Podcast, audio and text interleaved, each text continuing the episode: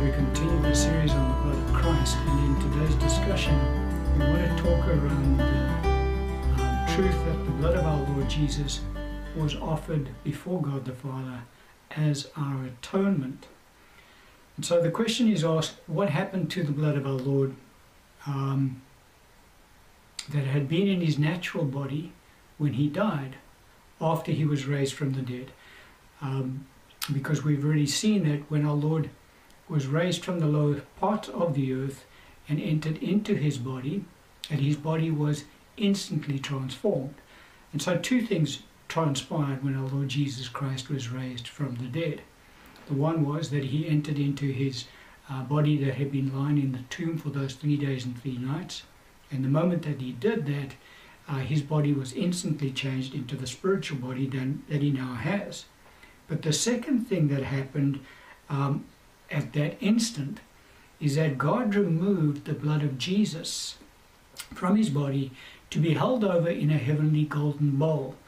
Um, so it's very similar to what we see in uh, the book of Revelation, Revelation, Revelation 5 8 talks about the elders, the 24 elders that are seated on the thrones around the throne of God. They hold golden bowls which are full of the incense um, full of incense, which are the prayers of the saints. And there are numerous in, um, passages of scripture, specifically in the book of Revelation, that talk about golden bowls being used in the heavenly tabernacle. And so, what God the Father did is that He removed the blood of Jesus from His body and He uh, stored that blood in a heavenly golden bowl. And the type of shadow and shadow that we can see under the Old Covenant that points to this truth is given to us in Exodus 12:22 because on the uh, night of the first Passover God's instruction to the children of Israel was that they were to uh, uh, kill the lamb and when they did they were to drain its blood into a basin. And so that is a type and shadow of what took place with uh, the blood of our Lord Jesus Christ his blood was removed from his body and placed into the golden basin, so to speak, that was used to transport his blood into heaven. So, um, why was it necessary for the blood of Jesus to be separated from his resurrected body? Well, again, the Old Covenant points us to that particular truth.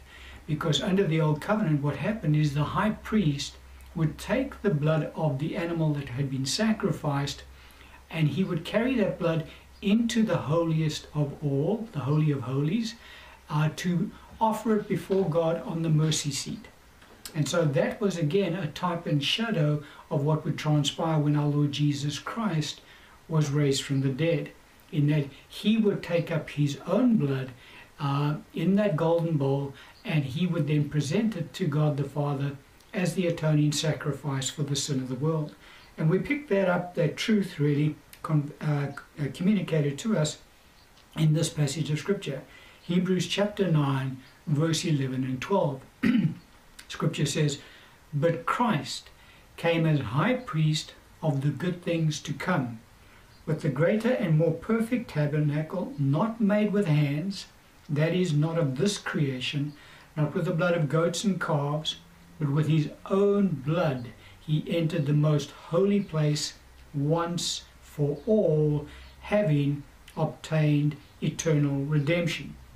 And so this passage of scripture is the fulfillment of that which had been practiced as a type and a shadow under the old covenant. So where's the old uh, under the old covenant? The blood of the animal would be drained into a basin, and the high priest once a year only would go into the holiest of all and he would present uh, and sprinkle that blood on the mercy seat as an, uh, the atoning sacrifice for the sins of the nation. Well, that was pointing to what transpired when our Lord Jesus Christ was raised from the dead.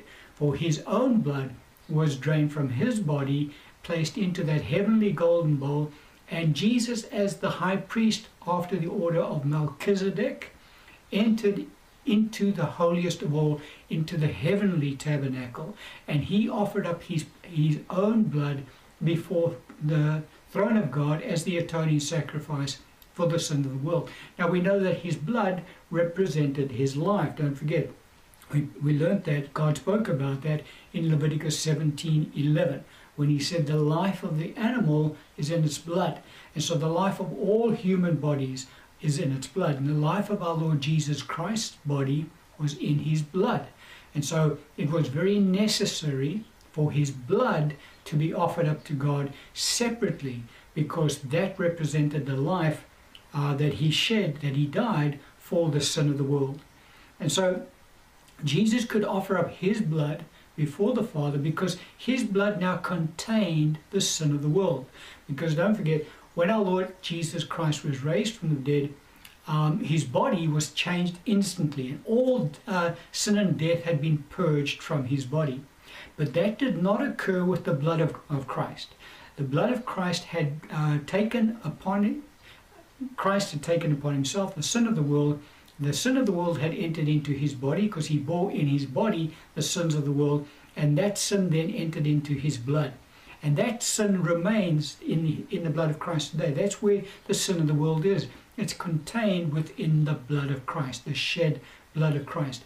And so that is why Jesus could offer up his blood as the atoning sacrifice for the sin of the world. Now that's why also Jesus' uh, spiritual body has no blood in it, because his blood is now in heaven as the eternal reminder before God of the sacrifice that his Son has made for the sin of mankind.